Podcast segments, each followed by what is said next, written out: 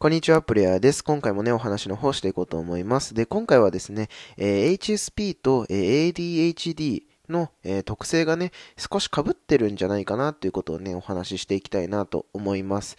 えー、というのもですね、まあ、あの、HSP っていうのはね、こう、結構周りの影響を受けやすかったりとか、えー、あとは飽き性だったりとかね、うん。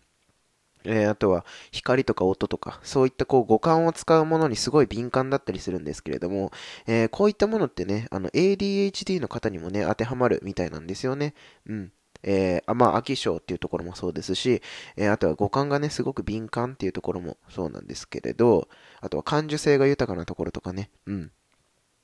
あの、そういったところがね、すごいこう、なんていうんですかね、症状が重なるんですよね。うん。で、実際僕もね、あの、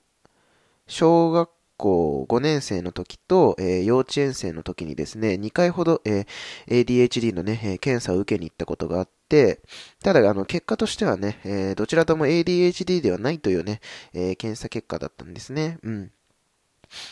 で、僕自身はね、な、じゃあなんでこんなにこう飽き性だったりとか、あとは人の声とかね、えー、まあ光、あとは匂いとかね、そういったものにすごい敏感なんだろうっていう風にね、ずっとこう悩んでたというかね、考えてたというか、うん、そういう時期がずっとあって、うん。で、大学生になって初めてこう HSP っていうものをね、えー、知ることができたんですよね。うん。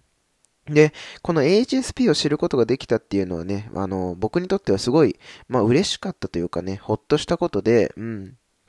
なんかこう、それを知ることによって自分がどういう風にしていったら、まあ生活しやすいか、うん、生きていきやすいかみたいなことをね、知ることができたので、あの、すごい良かったかなという風に思いますね。うん。で、HSP をし、自分が HSP なんだなっていうことを知ってからは、まあ、あの、人付き合いとかもね、ちょっと考えるようになって、うん。こうなんか誰とでも遊び、遊びに行くんじゃなくて、まあこう、ちょっとずつね、ちょっとずつ自分のことを分かってもらえる人と、あの、遊びに行ったりとか、あとはまあ、人混みを避けたりとか、うん。まああとは、ライブとかはね、もうちょっとあの、あんまり行かないようにするとかね、そう、人がたくさんいるところとか、それで言うとあれですね、サッカーの試合とか野球の試合ももう最近は見に行ったりはしてないですね。うん。まあそういったところに行くとね、あの体調を崩してしまう原因にもなりますので、えー、まあ HSP の方はね、あのそういったところにも気をつけて、あのまあ遊びに行ったりとか観戦しに行ったりしてほしいなというふうに思いますね。うん。やっぱりこう、